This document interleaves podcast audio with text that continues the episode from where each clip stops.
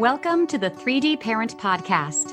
My name is Bevan Walters, your host and founder of the 3D Parent. I'm a certified parent coach and have spent the last decade living my calling in life, helping parents navigate the tough stuff like tantrums, sibling conflict, screen time overload, and managing the transition into the teenage years. My purpose is to provide you with the tools you need as a parent to lead with dignity, direction, and deep connection in your family relationships. My goal in creating the 3D Parent podcast is to inform, empower, and increase confidence in parents so they can trust their instincts and make the best decisions possible for their families. For these reasons, I've rated this podcast FPEO for Parents' Ears Only. Parenting is challenging, but you don't have to do it alone.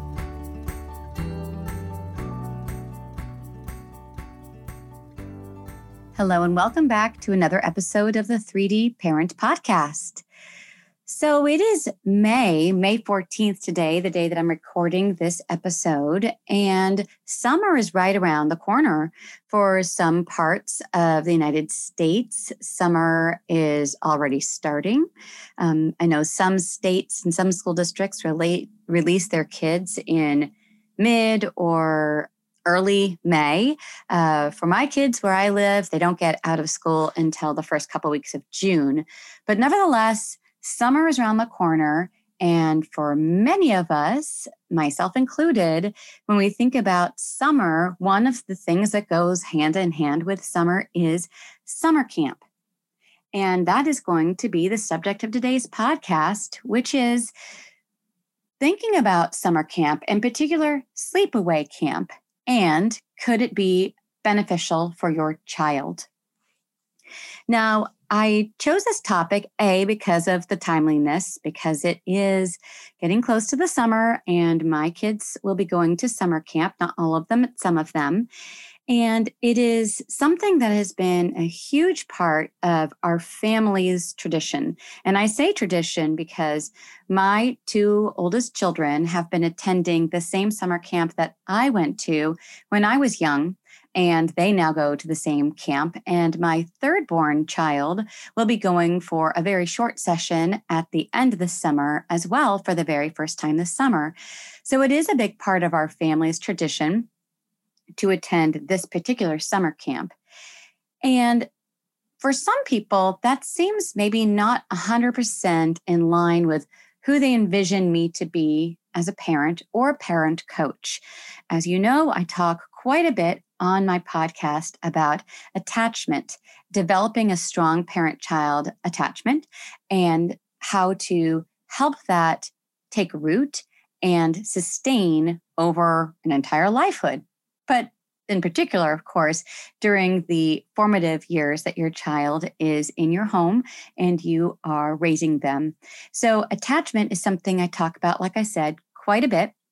And for some people who associate attachment theory with attachment parenting, yes, attachment parenting is also based upon the theories of attachment theory, but that is a style of parenting which uh, is not necessarily what I am talking about here. I work with people who practice attachment parenting. Some of the things that I do within my own family, you could say, oh, that's a form of attachment parenting. But for me, parenting is not following a set of pre prescribed rules or a pre prescribed set of conditions. Some people who are staunch attachment parenting parents, meaning that they follow and embrace that particular style of parenting and would follow all the rules, one of the things that they would take issue with would be any form of separation between parent and child for a sustained period of time. I'm not advocating sleepaway camps for a very young child. I'm talking about sleepaway camp for a child who already is secure in terms of that parent child attachment. I'm referring to sleepaway camps that are intended for children who are beyond the age of the time in which that key foundation of attachment would be forming within the first six years of life, typically. So I'm talking about kids who might be attending a sleepaway camp when they are ages seven and above. And in particular, I'm going to be focusing on sleepaway camps that are longer than one week. I'll talk a bit about shorter sleepaway camps that are a few nights. I'll talk about shorter sleepaway camps that are maybe one week in time. But primarily, I'm focusing on traditional residential camps that are a bit longer in length, something like three to four to six weeks. I know there are a few camps, I don't know them myself, but I know there are a few camps, I think on the East Coast in particular, that even run an entire summer or eight weeks. So I'm referring to residential summer camps that, like I said, are for longer than a week. And if that could be a good fit for your child and your family. So, first, I want to talk about summer camps, sleepaway camps in general, and why they can be very beneficial for you and your child. The first reason is it provides an opportunity for your child to take safe risks, to try out activities that they may not have the opportunity to try or may not have the willingness to try if they were home. So, kids tend to sometimes, when they're in summer camps, try things out they may say no to. Another place, so activities is one way, but another place that they could take safe risks is forming new friendships. Maybe at home, they have the friends that they like to hang out with or play with, and they don't really make friendships outside of that circle. Well, at a summer camp, it provides the opportunity for them to take some risks, make some new friends, and learn kind of how to interact with different types of kids that might be coming from different places, even different countries. And that is another safe risk that can come along for kids that can be very beneficial. Another benefit of sleepaway camps is the opportunity for a bit of maturation, a bit of maturing to emerge and unfold for your child. No doubt, summer camp is an opportunity to have a taste of independence away from your parents in a way that is healthy and temporary and not without other people to be there to be a support to your child and lead your child in your absence. Just like when they're at school, they have teachers. When they're at summer camp, they have camp counselors and teachers and counselors, CITs, counselors in trainings, and other people at the camp that are also these other leaders that are not you. So they are safe, they're taken care of, but they're also getting this little bit of taste of independence and separation that is healthy, but also temporary, meaning that it comes to an end. It gives them that taste and opportunity to kind of do a little bit of growing, do a little bit of maturing, figure some things out for themselves without the parents being there to kind of problem solve for the child. They know they can rely on them. It gives them that little taste when they're at summer camp. It also gives both the parent and the child an opportunity to step away and step apart and practice letting go just a little bit. As we all know, we're raising our children to ultimately be able to let them get to the point where they can fly and leave the nest. That's something that we all want for our children, but getting there can be really challenging. I find it very fascinating, both as a parent in my own personal experience, but also in my work as a parent coach. When I am working with parents who have younger children, maybe six and under, lots of focus on independence and how I can get my child to be more independent and how I can help my child become more capable and more able to do things for themselves or on their own without me constantly having to be the one nagging, reminding, setting up routines and rules and lists and all of that. How do I get my child to be more independent? That's always a big focus of questions that I faced with with the people I work with, my parent coach practice, and also for a child who's maybe a little bit older, maybe above age six, maybe between the ages of six to 11, where a child is also, you know, pretty dependent and they should be on their parent for a lot of things. But nevertheless, little bits of independence are unfolding and should be unfolding. Maybe not the ones that you prioritize as a parent, but it might nevertheless be where your child is and the type of independence and maturation that your child is ready for. Well, when your child is at a summer camp and you're not there to give the reminders, and they have to figure out somehow how to survive without you there to remind and nag, guess what? They just might do a little of that. Camp provides rituals and traditions and structures that structures that are really conducive to these kind of self care, independent skills to unfold. Things like making your bed, cleaning up after yourself, picking up your laundry and putting it in a laundry bag, taking care of personal hygiene, knowing how to turn on a shower and get it to the right temperature by yourself without your parent doing it first, doing the kind of group community chores and having other people other than just mom and dad to hold you accountable for those chores. Usually, kids participate in things like setting the table, clearing the table, those types of camp community chores that we do at camp. Now, when kids are in camps, and this is just the expectation, they tend to do them. When kids are home and it's the parents' expectation, the parents' agenda, and the parents' rule, eh, there could be a little bit more built in pushback, a little bit less just jumping on board with participating in these types of activities. Well, at camp, they go in fresh, those structures are set and expectations are set from day one, and they kind of just do it because that's the expectation. So that's a great opportunity also for a little bit more of that self care and independent skills to unfold. Another benefit of a sleepaway camp. Another one is the opportunity to connect with peers and adults outside of their typical school and home environment. Camps provide mixed age groups, multi generational friendships and relationships can unfold from counselors to older kids and younger kids. Some schools are really great at integrating different age groups. Some schools are mixed age schools, but most schools, most traditional schools, kids kind of stick to their same age groups. And at summer camp, there tends to be a lot more mixing of ages and multi generational relationships, which is wonderful. Camp also can provide an opportunity for kids to find their people. It can be really helpful, particularly for kids who tr- struggle a bit to find their people or to fit in in their school environment or their typical places where they do interact with their peer groups. So, in a school setting, they might struggle. In a camp setting, they might be able to form new friendships that will be more fulfilling and build that kind of ability to feel like, okay, I can make friendships, I can fit in with a group. What's happening at school doesn't define who I am in these other places. So, more confidence in terms of the ability to form friendships can form, particularly for kids who struggle a bit in their school and home environments. For that reason, I really encourage you, if you're going to send your child to a residential sleepaway camp, to avoid sending your kid with their friends, particularly our friends from school.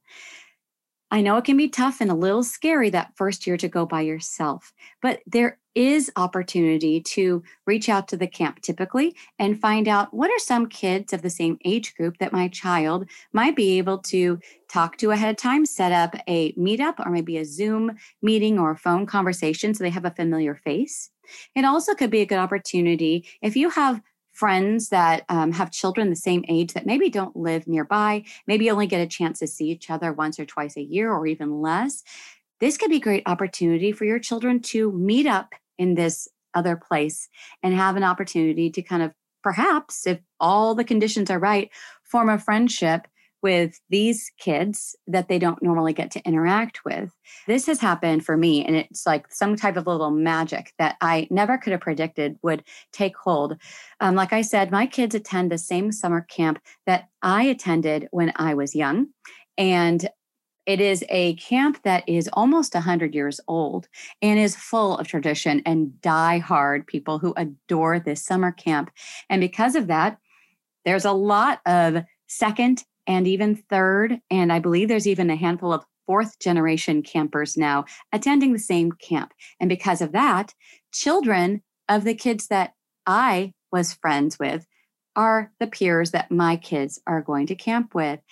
Now, again, could not have predicted or forced this to happen, but my daughter, my oldest daughter's best friend from camp, is the daughter of one of my best friends from camp. Still somebody who's very close, who happens to also be married to somebody else who attended the same camp, who is the son of my parents' best friend. And so I grew up with him, and he ended up the same camp again, not a school camp, but a family friend. And we attended camp together. And it was a great place to come together and have that common connection, even though we had the opportunity to see each other outside of school um, or outside of home. We didn't attend the same school. It was another place we could come together. So there were kids at my camp I was familiar with that may have been in the same neighborhood or maybe were children of my parents' friends. But not really any friends or people I knew from my same school. Initially, a little scary. Eventually, I came to love this. I really cherished the fact that I had my camp friends and my camp relationships, and they were separate from my friendships that I had at home. It also is a great opportunity to send cousins or relatives together to the same place, an opportunity for them to be together and have that kind of structure. My kids attended their summer camp with my sister's kids, and it's kind of like this really special thing that they share, that the cousins get to have this experience together at camp. And also for my kids to be able to connect with their sibling in this place outside of the home. It's really wonderful to see how their relationship has kind of blossomed and grown in a way that's a bit different than when they're home. Another benefit of sleepaway camp, and this has become almost my top reason, maybe just slightly below that opportunity to connect and form friendships outside of a school community or your home community. And that is that summer camp, sleepaway camp provides a break from technology, from screens. I'm going to read you a quote from a great book. And this is a resource that I'm going to have in my show notes and a book that I loved before I sent my firstborn away to camp for the first time. And encourage you to pick up if this is something that you're considering doing, because there's so much great information packed in this book. The book is called Homesick and Happy how Time Away from Parents Can Help a Child Grow. And it's written by Dr. Michael Thompson. And here's the quote having to do with the benefit of Sleepaway Camp providing a break from technology. Quote At Sleepaway Camp, campers send an average of zero texts per day. Into the space created flows a bunch of old fashioned human behaviors eye to eye contact, physical affection, spontaneous running and jumping, and simple wandering. I've got to tell you that when I sent my firstborn away, this wasn't something I really thought about. She was not utilizing screens as often as she is now. She didn't have a phone yet. She didn't have her own use of a computer or tablet. She certainly had plenty of screens in her life, but it wasn't something that was like a super high reason to look at the benefit of sending her to sleepaway camp. But as the years have progressed, wow, has this become something I've recognized is an incredible and immeasurable benefit for today's kids to be able to be in a space with no technology, no screens, no phones, no TikTok, no Instagram, none of that. And just like the quote I read, it instead provides an opportunity for kids to work on social skills, communication with eye contact through talking, and developing authentic friendships without screens coming into play. And also, with all that kind of space, sometimes kids again take on those safe risks or pick up other hobbies they keep themselves busy doing things like playing card games writing letters home writing in journals picking up instruments, learning to play the guitar, writing songs, singing together with our friends. The list can go on. Things that kids might do some of when they're at home and not at camp, but certainly not as much or as much as they need. And without a doubt, anybody who has a child in the middle school to high school or even beyond age group can probably all point to this generation's challenges when it comes to social skills and their social development that I think you can look at their screens as a part of that. Now, I'm not here to vilify screens in general or say they're all terrible and get rid of them altogether and burn them. Yes, there's a part of me that wishes that that could happen, but I'm also in the reality that technology is here to stay. But wow, what a great opportunity for a child to not have access to this for a month and to see what happens and see what that feels like. It does not go missed on me that my kids, both my kids who have gone to the sleepaway camp repeatedly for a month at a time, they consider their closest, deepest, and most authentic friendships to be friendships that they have made at this camp. Even though they don't see the majority of these friends ever between summers. Yes, now that they have these friendships. They do maintain these friendships through the help and benefit of technology. They text these friends, they have group chats, they sometimes chat on FaceTime or Zoom, things of that nature. Um, there's a couple friends that live in our same um, town, and my kids have gotten together with them a handful of times just to kind of connect and see each other. But again, this is where my children have found their people. They have great friendships at home too and in school also. And I think they would list those friendships among the list of their closest friends. But I'd say these camp friendships have a really, really unique quality to them that is just incredibly wholesome and very mature in terms of the way in which it's developed in comparison to the friendships that they have made at home, at school, and so on. And another thing I mentioned a minute ago in terms of other things they might do with their time other than technology and screens, and that is work on old fashioned communication, letters and postcards home or to friends at home. I love the opportunity to write letters to my children and receive letters from them and postcards. It's given me an opportunity for my children to learn the art of writing letters and how you write an address and where you put a stamp and how you mail it. And it also, there's built in delayed gratification that comes from that. You're not going to get an instant response like you could from a text or a phone call or Snapchat. You're going to have to wait a few days to get that communication. And that is really a healthy thing for kids to experience. It's very rare in this day and age, but nonetheless, it has its benefits. Okay, and all those benefits I've listed, like I said earlier on, the longer the camp experience, the more all of these benefits can really have an impact that is more long term or longer term in terms of your children their development um, longer range residential camps. So the ones that are maybe three weeks and longer um, again there's still benefits to uh, shorter camps but these types of benefits that I just listed are really the ones that I'm referring to when you think about a residential camp that's a little bit longer. The camp that I went to and that my kids go to is a four week camp, a month long camp. And for me, that has been not so long that I feel like it's too much for me to handle personally in terms of that separation or too much for my children to handle but long enough that it has had a really significant impact on my children in so much of a positive way in terms of their growth and development. Okay now you're on board let's say and you've decided all right i think this sounds like something i want to do for my child in the future. Maybe not this year but maybe down the road it's important to start thinking about this, even if this is a few years off.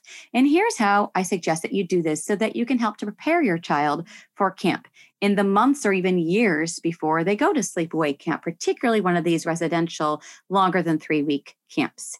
The first is you definitely are going to want to think about involving your child in this decision, talking about it with them in terms of someday down the road. There's lots of cute movies and even TV programs that involve kids at sleepaway camp.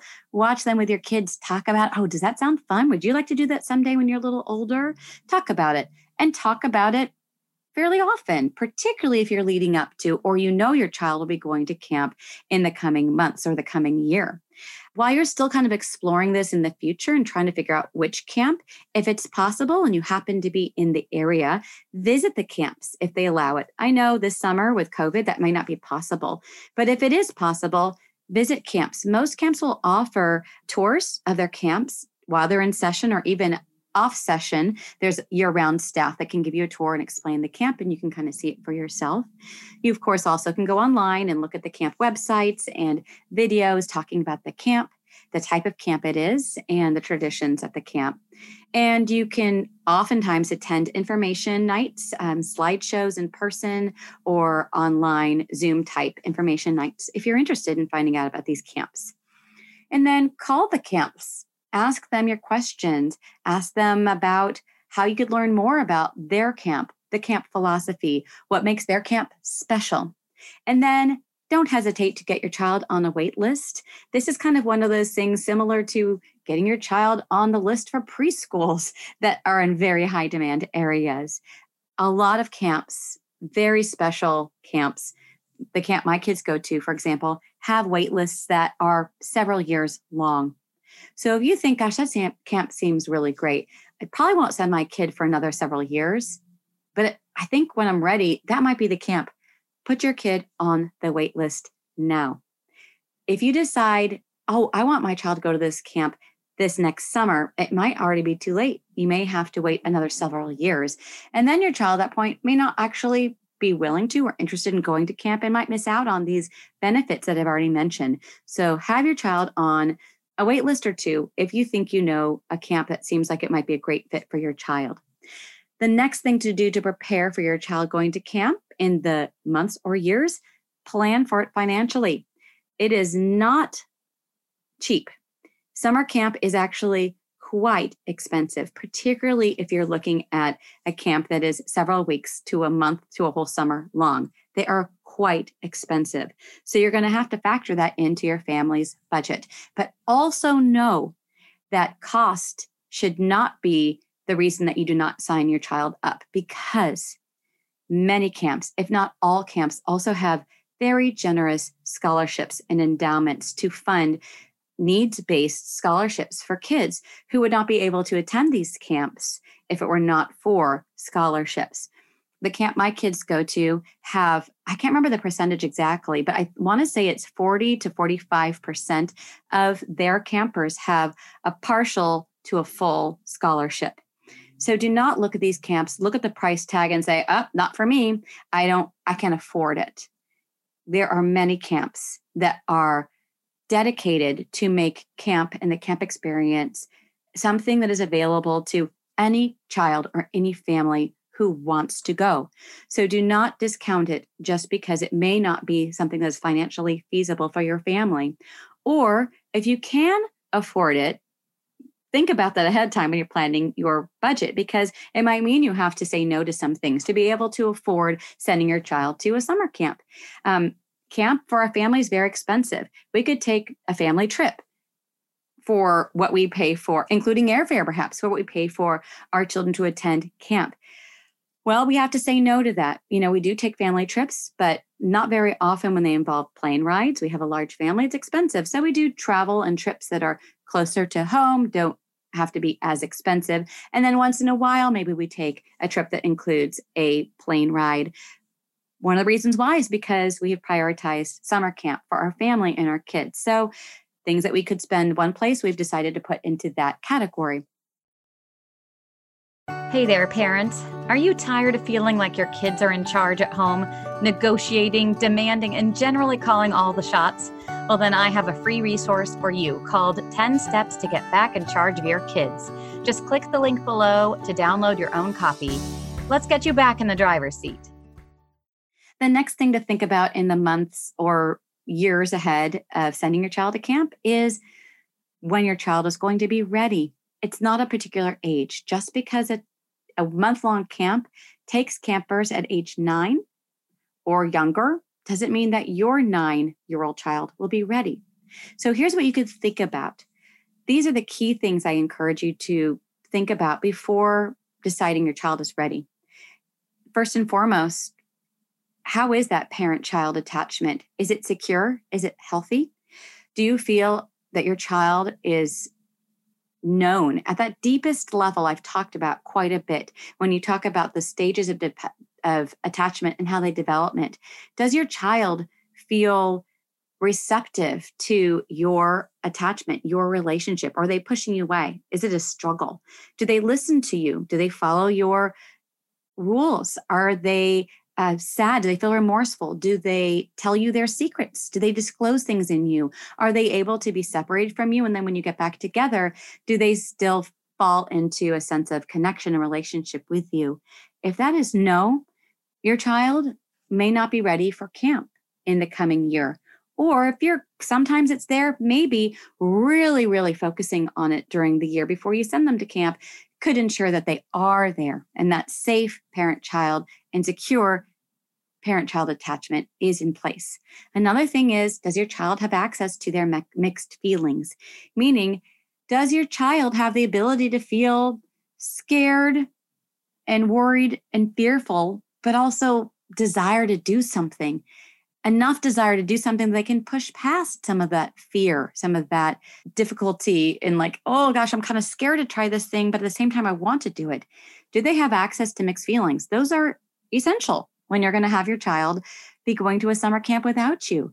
It's normal for them to feel a little bit worried and anxious about going to summer camp away from you, a new place with new people, but at the same time think, gosh, that sounds really fun. I really want to do it your child's not going to feel ready to go if they don't have the ability to mix those conflicting feelings in all ways.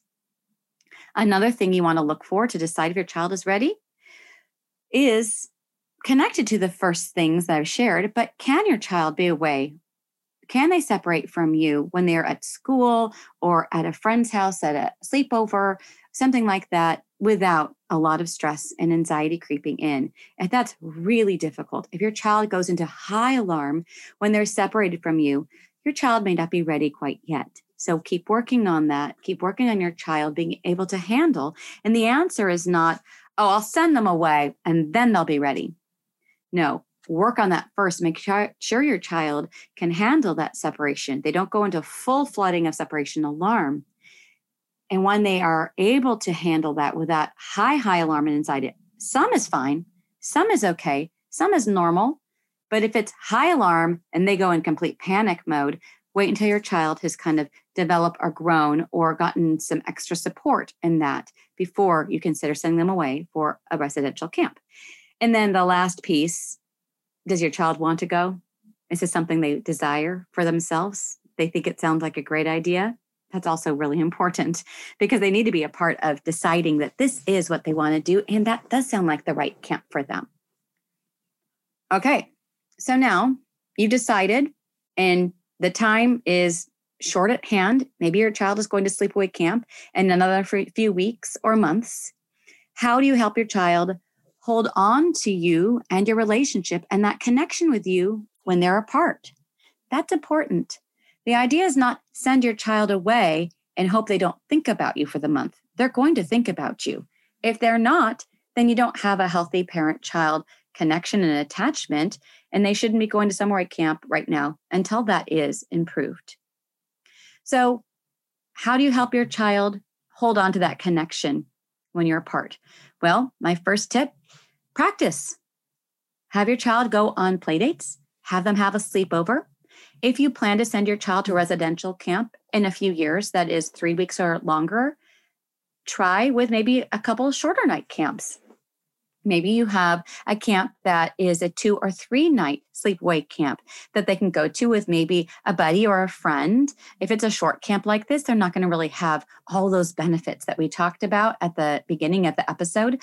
But it would still be beneficial in terms of them experiencing okay i was away from camp i mean away from home i um, missed you but i had a lot of fun and yeah i think i could do a little bit of a longer camp. Same thing with like a week long camp. Uh, both of my older kids attended a one week camper session intended for younger campers at the same camp that they go to for a month. And my third born daughter my eight year old will also attend um, she'll be nine this summer but she'll also attend a one week sleepaway camp at the same camp at the end of the summer, something she's really excited about, also very nervous about, also working towards getting all those mixed feelings and getting ready for this one week sleepaway camp experience. My big kids are going away for a month, and they have. For my son, I think it'll be his fifth summer going to this uh, sleepaway camp. And for my um, oldest daughter, I think it will be her sixth summer. She's going this year actually to have a job at the camp. And so that's the other great thing. It could be a, a funnel towards your child eventually having a summer job. But uh, in terms of the camps and what can really help your child, if they've never been to a sleepaway camp, send them to a shorter camp. Or if they're going to a one week camp, practice with maybe a couple sleepovers ahead of time. The next tip to help your child hold on to that connection to you talk about and normalize homesickness. Don't try to avoid it don't not talk about it. normalize it. It's important for your child to know that homesickness is always going to be there. And you know what? It kind of never goes away. I still miss sometimes being home, my hometown, you know, being a kid taken care of by my parents and things of that nature. When you go to college, you're homesick. You miss your family and your friends. When you move to a new place, you're homesick from the place you just left. Homesickness is normal. So let's stop avoiding it and recognize that it's just one of those combination of feelings that you have that are a part of just being human. So talk about it with your child. Let them know that there might be times you're sad and you miss home and you miss your parents and your friends and your siblings and your pets, but that's survivable. And at the same time, you'll have people there to kind of help you and support you. If you're feeling sad, you should talk to them about it. You're also going to have lots of great experiences. It's possible to be sad and miss home and be homesick and still have a great time and say, I want to do that again. So talk about it and prepare your child for this so they don't think there's something wrong with them. Another thing that can help your child is to really do all of the preparation as much as possible together.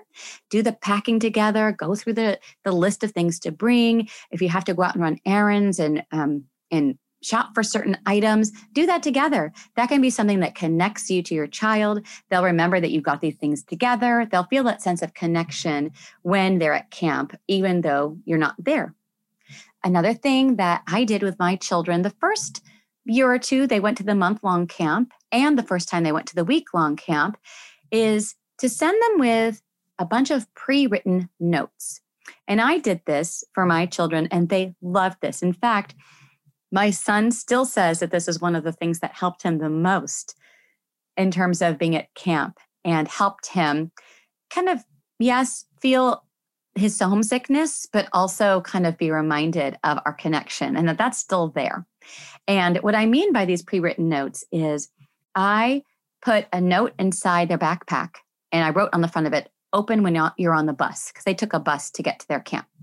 And then I put one inside of their bag with all their clothes and said, open this on your first night before you go to bed. And then I had a, a, bigger envelope with a bunch of other notes that were pre written. And they would say things like, read this after you take the swim test, something my kids were really scared of. Um, another one said, open this when you miss me. Another one, open when you want a laugh. Things of that nature. Not too many, you don't want to flood your child with them, but just something that can help your child kind of be reminded of that connection when you're apart. I will give you a little bit, though, of a warning. This is not the perfect fit for every child, particularly children who are highly sensitive and for whom accessing those feelings can be really, really challenging. And so they really, really put up a lot of defenses to try and hold it together so they don't just collapse into those big, overwhelming feelings. I wrote these notes. They were a great fit for my older kids. My sister, one of her children, are fairly highly sensitive, and she did something similar. And her son never opened any of these notes. They came home completely unopened. And he said, Yep, didn't want to open them, didn't want to read them and feel sad. He wanted to avoid feeling sad. That's what worked best for him. No question, at a month long camp, he still experienced some homesickness. He still missed home. However, for him, kind of that would be a bit too much for him. So I would talk about that with your child ahead of time. I think with my firstborn, it was kind of something I did as a surprise. And I think uh, my sister did something similar. I would talk about this with your child, said, I had this idea, something I think you might really like. Talk to it talk about with them ahead of time. They may let you know, maybe don't tell them every note you're going to send, but just the idea around it.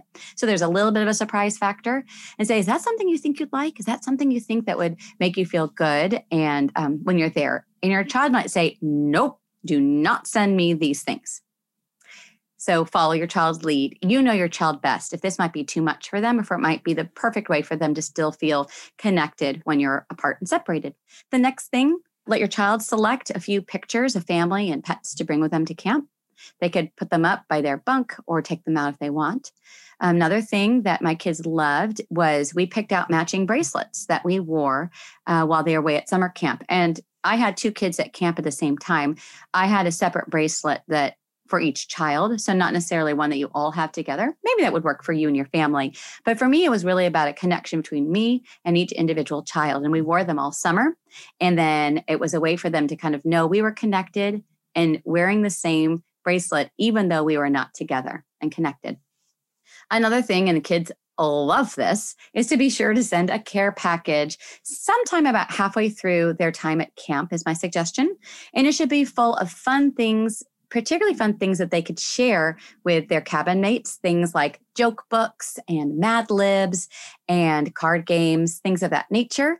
And then maybe something that they can commemorate their friendships on. Like I know that you can get a pillowcase and some fabric pens, and your child can have their friends you know write their names on the um, pillowcase. You can provide them with a journal that maybe is where they have friends each summer. If they go back repeatedly could write a little message. They can include their um, contact information a little kind of almost like what you'd write in the end of year book for a school. They could fill out a journal each year and write those memories in that something like that. And then another thing to include in a care package would be something that your child could pass out and sh- like an individual thing for everybody in their cabin or tent group. Things like matching scrunchies or bandanas, uh, little pins that they can wear, friendship bracelets, things of that nature. Something that they can give to all their cabin mates that they can all enjoy together. Another thing that can help your child feel connected when you're apart is, of course, letters and postcards. Send lots of them, but not too much of them, because that could be problematic in terms of if your child is getting flooded with, you know, five pieces of mail every day and their cabin mate is not, that could build in some hard feelings. And also, if your child is kind of really working through some feelings and they're getting so many reminders, it could be too much reminder of connection from home and kind of trigger an overwhelm of sadness being separated. So I would say shoot for maybe one or two pieces of mail that your child would receive per week. And I encourage you to send maybe a letter or two before they leave for camp. So they'll receive it within that first week of camp and then keep sending them at about that pace and encourage other people, grandparents, friends, siblings to also send postcards and letters as well while they're at camp. When you're writing your own letters, I encourage you not to overshare about what's going on with the family at home, with you, with siblings, putting in lots of messages like your pets miss you, your siblings miss you. Don't make it be about you and your emotions and your feelings. Make it more newsy, not too long, more about kind of factual things that are going on, and then asking questions. Oh, I'm so interested in finding about this and that, and so forth. When you do talk about your family, focus more on things that are going to happen after camp. That's kind of pointing your child towards the next point of connection, which is a great strategy for bridging any separation between a parent and a child. And so talking about, oh, I can't wait when I pick you up. It's going to be the whole family coming or just me. Oh, a week after we go, you get back from camp, we're going to be going on a camping trip, or I'm going to make you your favorite dinner, your first night home from camp, things of that nature. Those are the things that can help your child feel connected, but not overwhelmed with sadness. And then like I said, ask lots of questions and encourage your child to respond to them. You can even include like a questionnaire and like just mail this back to me and fill in the answers, particularly if your child is not a big writer. And that could be kind of a point that's, eh, they don't really want to do all that writing. And the other thing to think about in terms of, and kind of related to the letter writing, to help your child hold on to your connection when apart, yes, it's fine to say, I'm going to miss you. I love you so much. But at the same time, we as parents may not be as prepared for how hard the separation is for us. Keep that to yourself. Share that with adults in your life that you can share that with. Do not share that with your child. That actually doesn't benefit them.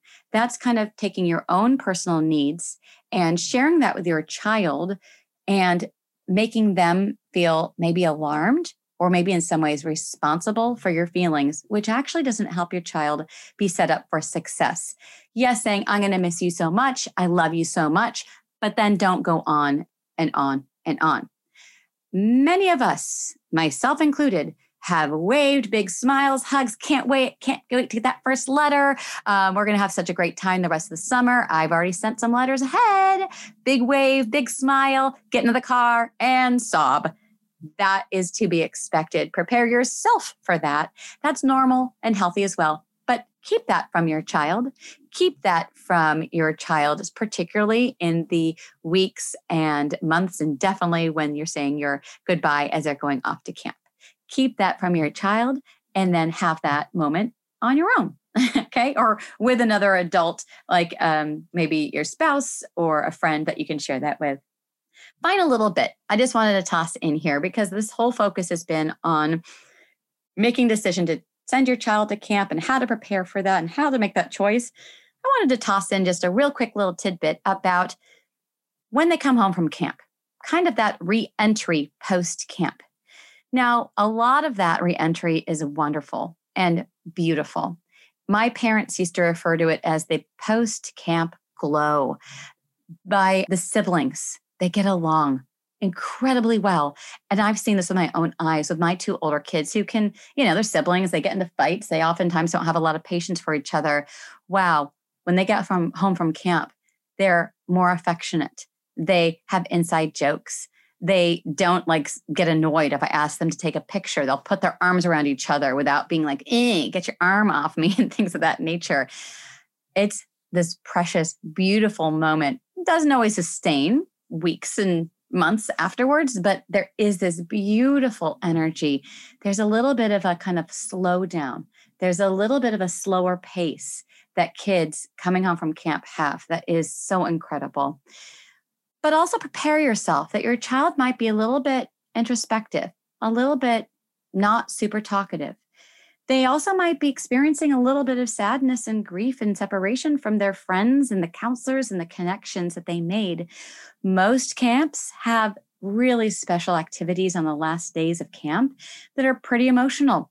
Kids oftentimes stay up really late talking and crying and sobbing. My kids usually come home with very hoarse voices and really puffy eyes because of all of the above. Know that that is normal and healthy and actually evidence of a really, really incredible and beautiful experience for your children. Not something to be worried about, but something to prepare yourself about. But also know that it may be something that they're not ready to talk about right away. So give them that space and know that that information will probably come over time don't grill them about every detail, kind of welcome it, but also know that they may need to kind of like sit in this re-entry and then let that information come a little bit over time. Instead, focus on ways in which you can reconnect those first several days. Don't overschedule. Don't build in lots of activities right away. Kind of build in a lot of opportunities for your child to kind of like reemerge and then rejoin the family activities and for you to kind of step back into your role as their parent, their, you know, hopefully that connection is super strong before camp and you've been able to sustain it through camp. And after camp, you'll be able to kind of come back in and reconnect. Find those quiet moments that you can be one on one with each of your children after they come back from camp to kind of reconnect. But again, don't push it, don't go too much. Another bit I encourage you to do if you have an older child who maybe has a phone when they're at home or has a lot of access to screens and has been on screens a lot, take advantage of the opportunity to kind of talk about that with your child, maybe on the first day or two after they get home from camp. How was it like not having any screens or not having your phone? What was that like? Um, and then ask them, you know, when he got home, what was it like to have access to that again, to have your phone again? What did that feel like? You might be surprised at the answers you get don't push it. And your child might be like, eh, I didn't really care. Um, or, yeah, I missed it, but I got over it. When you got home, oh, I'm so glad to have it. But more often, I find that kids recognize after that three week, four week, five week detox that they recognize the hold that screens and technology and phones have over them. My firstborn daughter, when she was going to camp, I think it was her second or third year, she'd had a, access to a phone. And she was kind of concerned about not having that phone.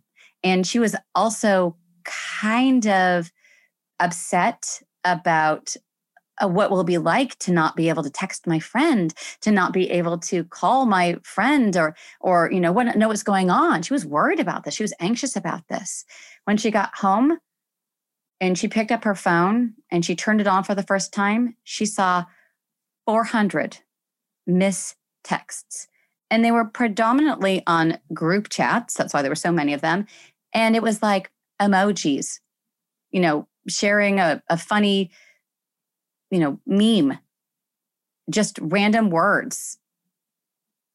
She looked at it and she said, It feels like a burden. I don't want this. And she kind of didn't touch her phone for a couple days. And then when she finally felt she was ready, she picked up her phone and she deleted all of those unopened texts. For me, that was really significant and it was for her also. And even though she is really, really a screen user, she is 17 years old, pandemic, hello, that's how these kids have been able to A, attend school, have any form of connection with peers outside of school that is COVID safe. Yes, things are opening up more, but just in general, it's been a real screen and technology heavy period of time, particularly for our older youth. Nowadays, I think she even relishes having that break and sees the benefit of it. And so know that that is a potential thing that could be a great conversation starter. And then last bit, when your child has been home from camp for within the first week, I would say, talk to them about, gosh, did you like that enough that you might want to return next next year? Do you think you want to go back? Usually kids have their most uh, strong and clear answers within the week following coming back from camp. If too much time has gone by, they may be so reimmersed in their everyday normal home life, they may forget and they might feel again that fear of, oh gosh, well, if I go away from camp, then all these friends I'm making now, I won't be able to be with them then. And it might not be the best decision. The best decision, the best, most informed, most internally and inside their body and brain informed decision is an answer is likely going to be coming pretty soon after they've been at camp. So I encourage you to discuss that. And their answer may be no. And their reasons might be the most clear then. It might be wasn't a great fit camp, might be I wasn't ready for it, it was too long. It might be, you know, I just didn't enjoy the activities. So find out why your child says yes or no so it can inform your future decisions. If they give a yes, awesome, I'll sign you up when the time is right and then move forward that decision. If the answer is no, then there's an opportunity for you to do some more thinking with your child to find out if there could be a better fit experience similar to sleepaway camp. And there's also the chance that camp, sleepaway camp in general, is just not a good fit for your kids. It's not for every child. Your child may be one of those kids, and that is okay. It may not be for every child, but it is often for a lot of kids. And the benefits are so great. I really encourage you to do some thinking about this when it comes to your own children and planning for them in the future. Take care, and I hope you join me again on the next episode of the 3D Parent Podcast. Thank you so much for tuning in this week to the 3D Parent Podcast. I hope it has provided you with the inspiration you need for building stronger relationships with your children and trusting your instincts when it comes to parenting. If you have a parenting question you'd like answered on the podcast, or if you'd like one on one parent coaching, head over to the3dparent.com and click the contact tab to send me your question. If today's discussion empowered your parenting, please be sure to subscribe to the show, leave a rating, and a review. Also, I'd love to connect with you on social media. So take a screenshot, share it on your Instagram stories, and tag me at the 3D Parent. I look forward to meeting you here again next week on the 3D Parent Podcast.